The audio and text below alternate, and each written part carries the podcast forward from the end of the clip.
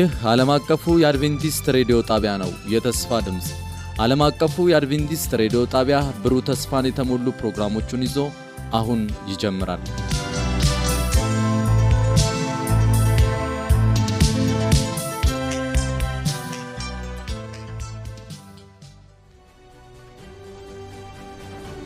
ከአሸናፊዎች በላይ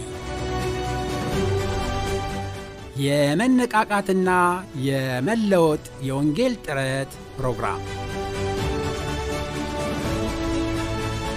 ለመጪው አንድ ወር በተከታታይ ከጠዋቱ 12 ሰዓት ተኩል እስከ አንድ ሰዓት በየምሽቱ ከሁለት ሰዓት እስከ ሁለት ሰዓት ተኩል ይተላለፋል።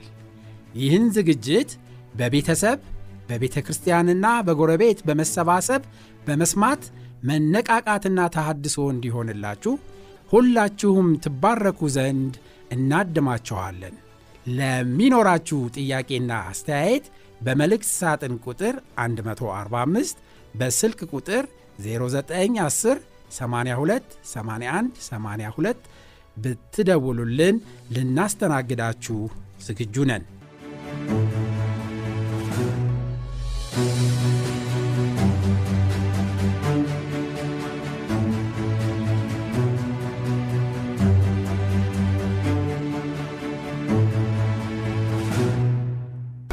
በጌታ በኢየሱስ ክርስቶስ የተወደዳችሁ ወንድሞችና እህቶች እንደገና በክርስቶስ ኢየሱስ ስም ሰላም እንላችኋለን።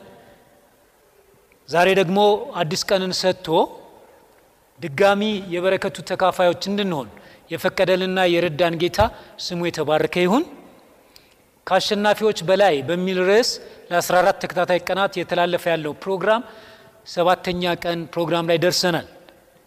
ይህንን አገልግሎት እየተካፈላችሁ ያላችሁትን ሁሉ ጌታ ይባርካችሁ ማለት እንወዳለን። በዛሬው ፕሮግራማችን የሚያገለግሉንን ማስተዋወቅ እወዳለሁ። ጸሎት በማድረግ የሚያገለግለን ወንድማችን ፓስተር ባህሩ ወልደ ገብርኤል ይሆናል።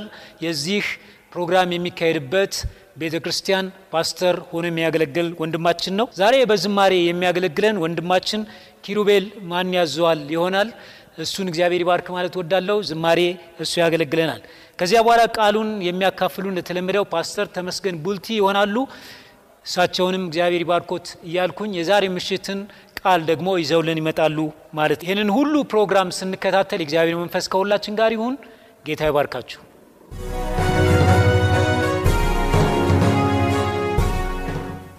ከዚህ በመቀጠል በዚህ ጉባኤም ያላችሁ በየቤቶቻችሁ ሆናችሁ ይህን ፕሮግራም የምትከታተሉ ለጸሎት አብረን እንድንበረከክ ጋብዛለሁ። በሰማይ ሰማያት በታላቅ ክብር በእልፍ አላፍ መላእክቶች ያለማቋረጥ የምትወደስና የምትከበር የምትመለክ ሕያውና ዘላለማ የሆንክ አምላካችን በዚህ ሰዓት ወደ ጸጋ ዙፋን ፊት እንድንቀርብ ከአንተም ከፈጣሪያችን ጋር በጸሎት እንድንገናኝ ይህንን ምስጢር ስለገለጽክልን እናመሰግናለን።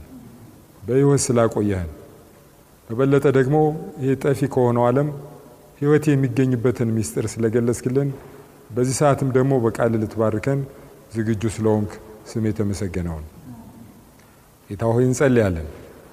በዓለማችን የሆነ ስላለው ሁኔታ ለዚህች ዓለም መፍትሄ አንተ ብቻ ነህ። ሰዎች በራሳቸው ጥበብ በዚህ በዚህ ወቅት የመጣውን መቅሰፍት ለማስወገድ አይችሉም። መፍትሄ ካንተ ብቻ ነው ጌታ ሆይ ይህንን ክፉ በሽታ ከሀገራችን ከዓለማችን ሁሉ አስወግደህ ሕዝብም ደግሞ ልብህ የፈጠርከው ፍጡር ወደ አንተ እንዲመለስ ጌታ ሆይ አንተ ልቦናውን እንድትቀሰቅስ በመንፈስም እንድትመራው እንጸልያለን። በተለየ ሁኔታ ደግሞ ጌታ ሆይ ስለ ሀገራችን እንጸልያለን። ሀገራችን በተለያየ ውጣ ውረዶች በችግር ውስጥ እያለፈች ያለች ሀገር ነች። አሁንም ጌታ ሆይ ያለማቋረጥ እጆቻችንን ልባችንን ወደ አንተ ከፍ ከፍ በማድረግ በትህትና አሁንም እንማጸናለን። ለዚች ሀገር ሰላምን፣ አንድነት ጌታ ሆይ ለሕዝብ እንድታወርድ ፈቃድ ይሁን። ይህችን ሀገር የሚመሩትንም መሪዎች ጌታ ሰማያዊ ጥበብ ስጣቸው። ከሁሉም የበለጠ መፍትሄ ልትሰጥ የምትችል አንተ መሆንክን እንዲረዱ ጌታው በመንፈስ እንድትናገራቸው እንድታበረታቸው ፈቃድ ይሁን። ህዝባችንም እንዲፋቀር መጠላላት፣ ጥላቻ እንዲሁም መገፋፋት ተወግዶ ፍቅርና አንድነት በህዝብ ላይ እንዲሰፍ እንዲወርድ ጌታዊ እንማጸናሃለን። እንዲሁም በተለያየ ሀገራችን ክፍሎች በአንበጣ እየተቸገረ ያለ ህዝብ አለ። ጌታዊ ይህንን ክፉ መቅሰፍት አንተ አንሳልን።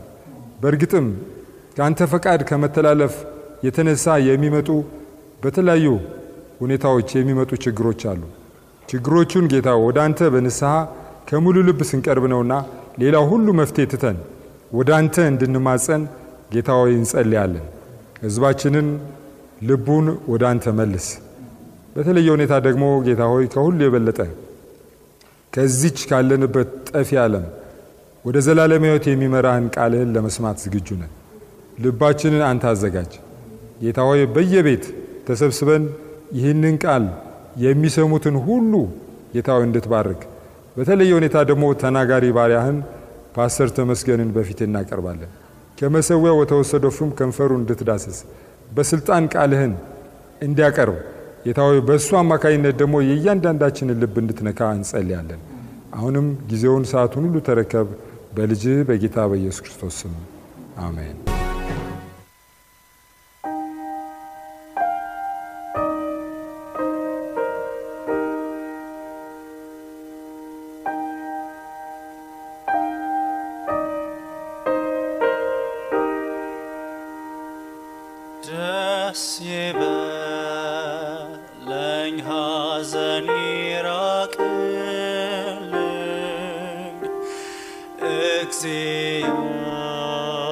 እግዚአብሔር ይወደኛል።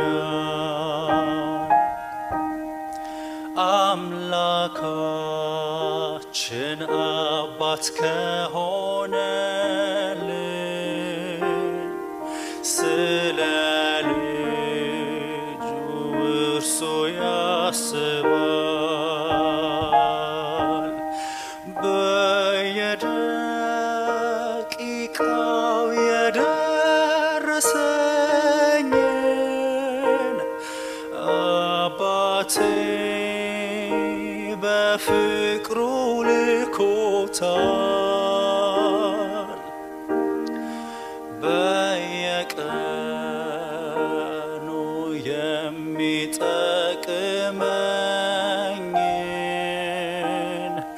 ደስታ ማዘንም ያካፍላል።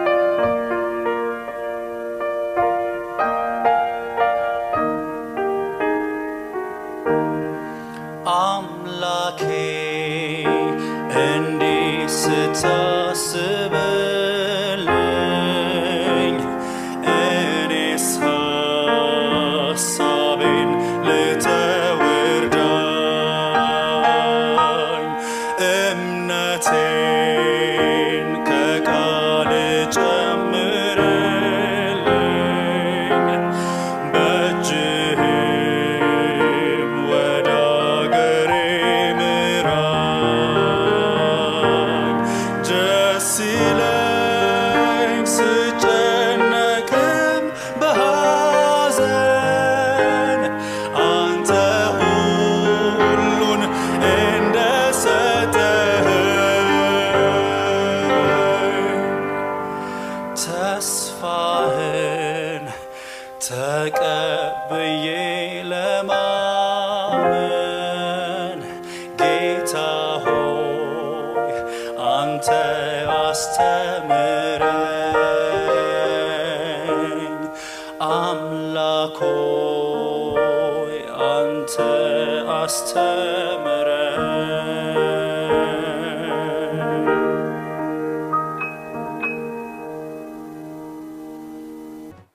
በታላቅ በእግዚአብሔር ፍቅር የተወደዳችሁ እዚህም ሆነ እንደዚሁም ደግሞ በየቤታችሁ ሆናችሁ የእግዚአብሔርን ቃል የምትከታተሉት ውድ ወገኖቼ በክርስቶስ ኢየሱስ ስም ሰላም እላችኋለሁ። የእግዚአብሔር ሰላም በያላችሁበት ቦታ ይድረሳችሁ።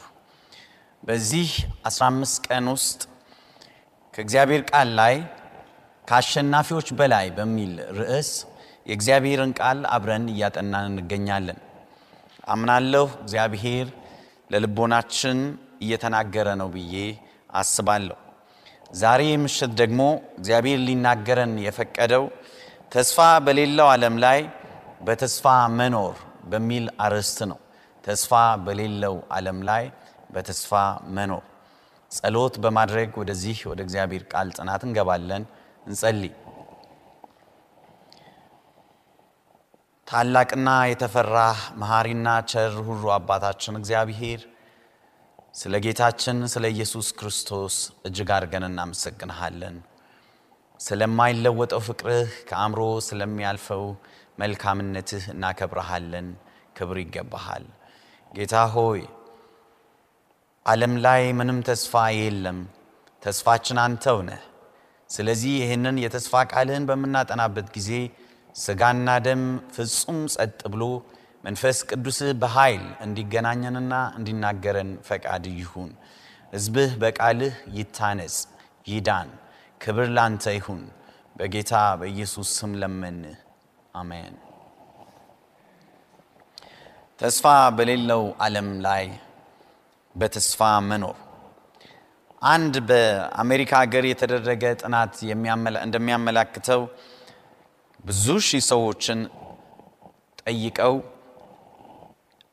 አንድን ቀን ለማለፍ በድል በደስታ ለማለፍ በጣም ወሳኝ የምትላቸው ነገሮች ምን ምንድን ናቸው ብለው ጠየቋቸው ቃለ መጠይቁን።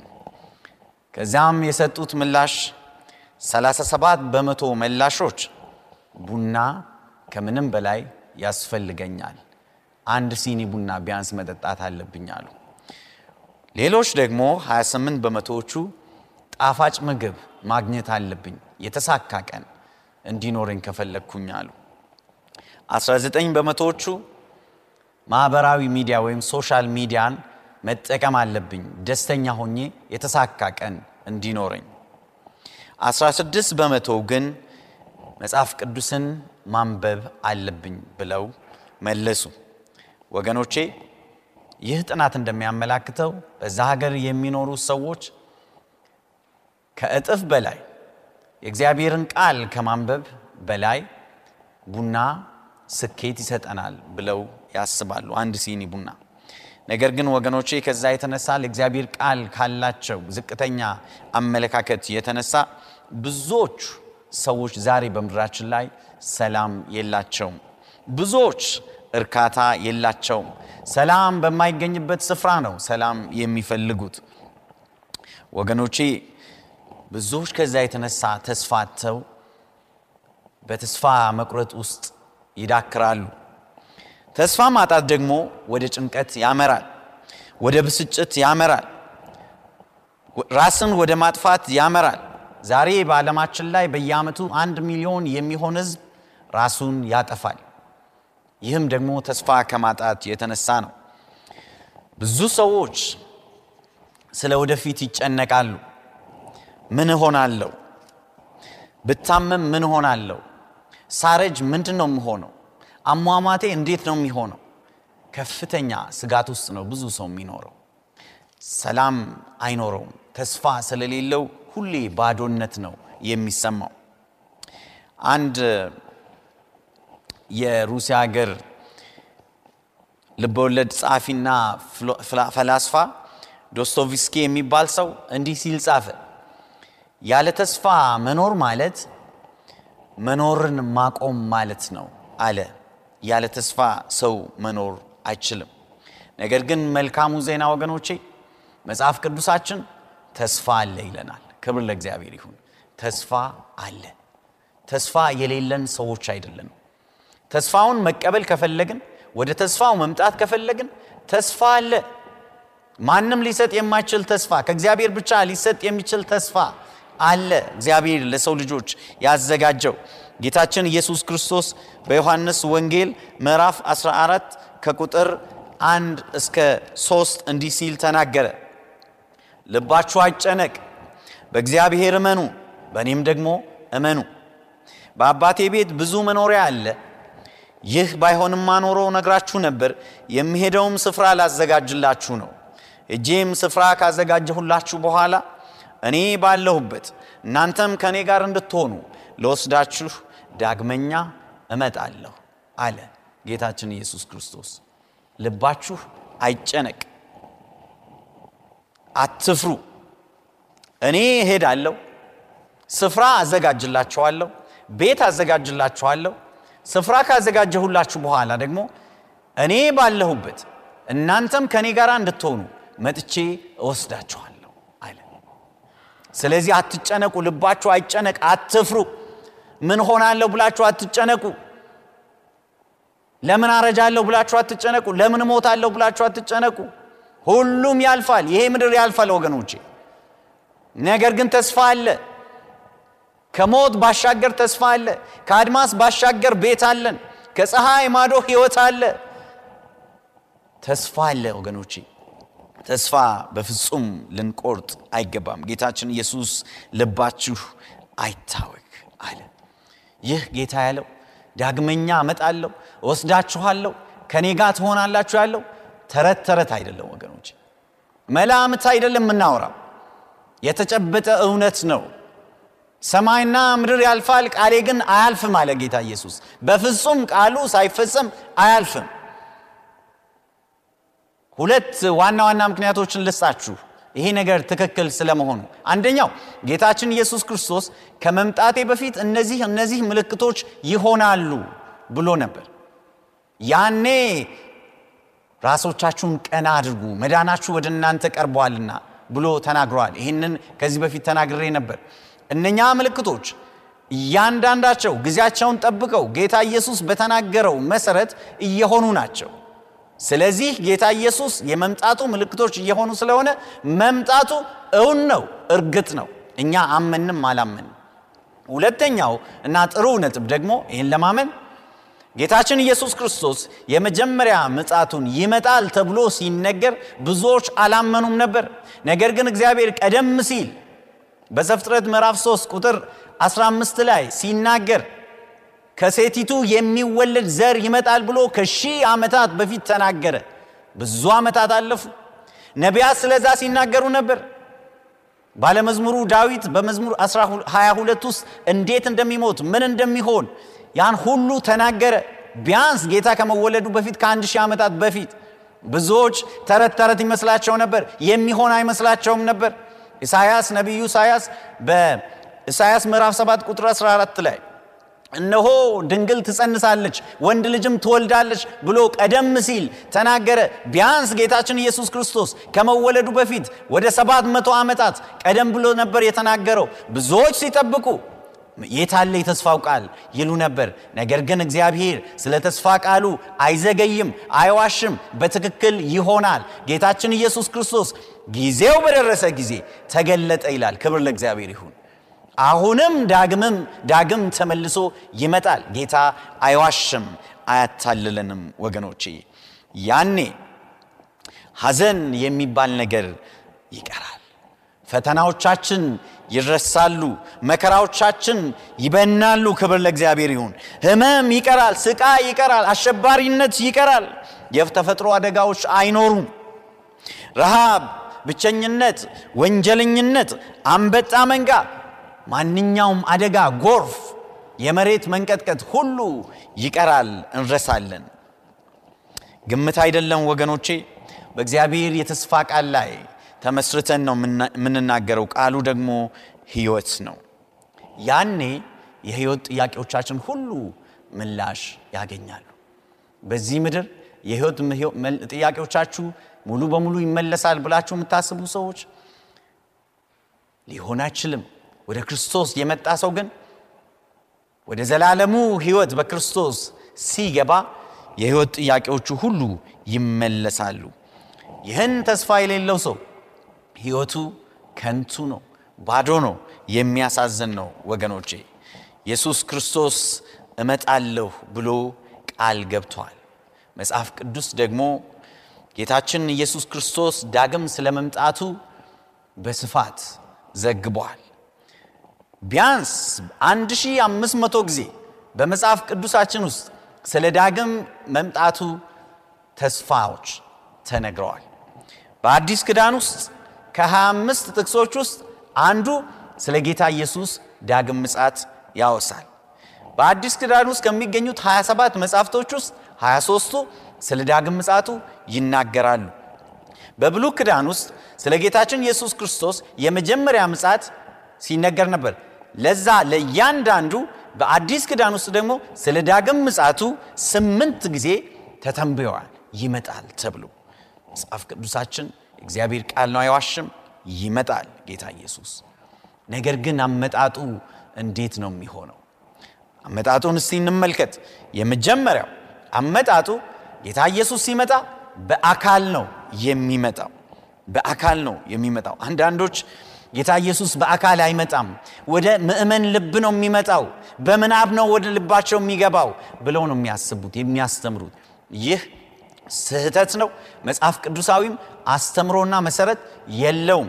ጌታ ኢየሱስ ሲመጣ አይን ሁሉ ያዩታል ይላል የእግዚአብሔር ቃል። በተለይ በሐዋርያት ሥራ ምዕራፍ 1 ቁጥር 11 ላይ ጌታችን ኢየሱስ ክርስቶስ ወደ ሰማይ ሲያርግ ያዩ የነበሩት መላእክት ደቀ መዛሙርቱን እንዲህ ሲል ተናገሩ። እንዲህም አሏቸው፣ እናንት የገሊላ ሰዎች ሆይ ወደ ሰማይ እየተመለከታችሁ እዚህ የቆማችሁት ለምንድን ነው? ይህ ከእናንተ ዘንድ ወደ ሰማይ ሲያርግ ያያችሁት ኢየሱስ ልክ ወደ ሰማይ ሲወጣ እንዳያችሁት በዚህ ሁኔታ ይመለሳል አሉ። ወደ ሰማይ ሲወጣ እንዳያችሁት በዚህ ሁኔታ ከሰማይ በክብር ተመልሶ ሲመጣ ታዩታላችሁ። ስለዚህ ለምንድን ነው ዝም ብላችሁ ወደ ሰማይ አንጋጣችሁ የምትቀሩት? ተመልሶ ይመጣል። ሲመጣ ግን ልክ አሁን ሲሄድ እንዳያችሁት ሲመጣም ይታያል አለ። በምናብ አይደለም ይመጣው። በሰዎች ልብ ውስጥ ብቻ አይደለም በተስፋ የሚመጣው፣ በአካል በክብር ይመጣል ይላል የእግዚአብሔር ቃል። እርሱ ራሱ ይመጣል ይላል። ወገኖቼ ሲራመድ የነበረው በዚህ ምድር ሲኖር የነበረው ኢየሱስ ይመጣል ተመልሶ ሲፈውስ የነበረው ይመጣል። አይነ ስውራንን ሲከፍት የነበረው በመስቀል ላይ የሞተው እርሱ ራሱ ይመጣል። ሁለተኛው አመጣጡ ሲመጣ ለሁሉም ይታያል። በማቴዎስ ምዕራፍ 24 ከቁጥር 25 እስከ 27 ላይ የእግዚአብሔር ቃል እንዲህ ይላል። ማቴዎስ ምዕራፍ 24 ከቁጥር 25 እስከ 27 እንዲህ ይለናል። እነሆ አስቀድሜ ነግሬያችኋለሁ። ስለዚህ ያውላችሁ በረሃ ውስጥ ነው ቢሏችሁ ወደዚህ ወደዚያ አትውጡ። የሁላችሁ እልፍኝ ውስጥ ነው እልፍኝ ውስጥ አለላችሁ ቢሏችሁ አትመኑ። መብረቅ ከምስራቅ ወጥቶ ምዕራብ ድረስ እንደሚያበራ የሰው ልጅ አመጣጥ እንዲሁ ይሆናል አለ ጌታ ኢየሱስ። ጌታ በድብቅ አይመጣም፣ ሁሉም እያየው ይመለሳል። እነሆ በእልፍኝ ነው ቢሏችሁ አትመኑ። እነሆ በበረሃ ነው ቢሏችሁ አትመኑ። እነሆ የሆነ ቦታ ነው ቢሏችሁ አትመኑ። እነሆ የሆነ ሀገር ውስጥ ነው ቢሏችሁ አትመኑ። የሰው ልጅ ኢየሱስ ክርስቶስ ማለት ነው በሚመጣበት ጊዜ መብረቅ ከምስራቅ ወጥቶ እስከ ምዕራብ ድረስ እንደሚታይ ሁሉ ለሰው ሁሉ ይታያል። በራእይ ምዕራፍ 1 ቁጥር 7 ደግሞ እነሆ በደመና ይመጣል፣ አይን ሁሉ ያየዋል ይላል። አይን ሁሉ ጥቂት ሰዎች ያዩታል አይደለም የሚለው የሆነ ቦታ ብቻ ነው የሚታየው አይደለም የሚለው አይን ሁሉ ያዩታል ሲመጣ። ይህ ደግሞ ወገኖቼ በቅርቡ ይሆናል። ከአድማስ እስከ አድማስ ያዩታል። ማንም ከፊቱ ሊደበቅ አይቻለውም፣ ያዩታል። ሶስተኛ አመጣጡ በጆሮም የሚሰማ ይሆናል። ይሰሙታል ሰዎች ሲመጣ። አንደኛ ተሰሎንቄ ምዕራፍ አራት ከቁጥር 16 ላይ የእግዚአብሔር ቃል እንዲህ ሲል ይናገረናል። አንደኛ ተሰሎንቄ ምዕራፍ አራት ከቁጥር 16 ላይ እንዲህ እናነባለን። ጌታ ራሱ በታላቅ ትእዛዝ በመላእክት አለቃ ድምፅና በእግዚአብሔር የመለከት ድምፅ ከሰማይ ይወርዳልና ይላል። ጌታ ራሱ ምን ያደርጋል? ከሰማይ ይወርዳል። እንዴት? በታላቅ መላእክት በታላቅ ትእዛዝ በመላእክት አለቃ ድምፅና በእግዚአብሔር መለከት ድምፅ ከሰማይ ይመጣል ሲል ይናገራል። ልክ በትልቅ ብርሃን እየታየ እንደሚመጣ ደግሞም በትልቅ ድምፅ በትልቅ ክብር ይመጣል። ልክ እግዚአብሔር በሲና ተራራ ላይ ለእስራኤላውያን ሲገለጥ እንደወረደው ተራራው እንደጨሰ መላእክት ከእርሱ ጋር እንደመጡ መለከት ሲነፋ እንደነበረ ያኔም ትልቅ መለከት ይነፋል። መላእክት ይመጣሉ ከእርሱ ጋር። አስቡ ወገኖቼ፣ ይመጣል ጌታችን። መላእክቶቹ በሙሉ የሚያምሩ በክብር የተሞሉ ንጉሳቸውን ኢየሱስ ክርስቶስን ፈጣሪያቸውን ጌታቸውን ከበው ይመጣሉ። ኢየሱስም ሙሽራውን ሕዝቡን ቤተ ክርስቲያኑን ሊወስድ ይመጣል። ያኔ ሲመጡ በታላቅ የመለከት ድምፅ ይመጣሉ። እርሱም በመላእክት አለቃ ድምፅ ይመጣል። በታላቅ ክብር ጌታ ራሱ ይመጣል ይላል እግዚአብሔር ቃል።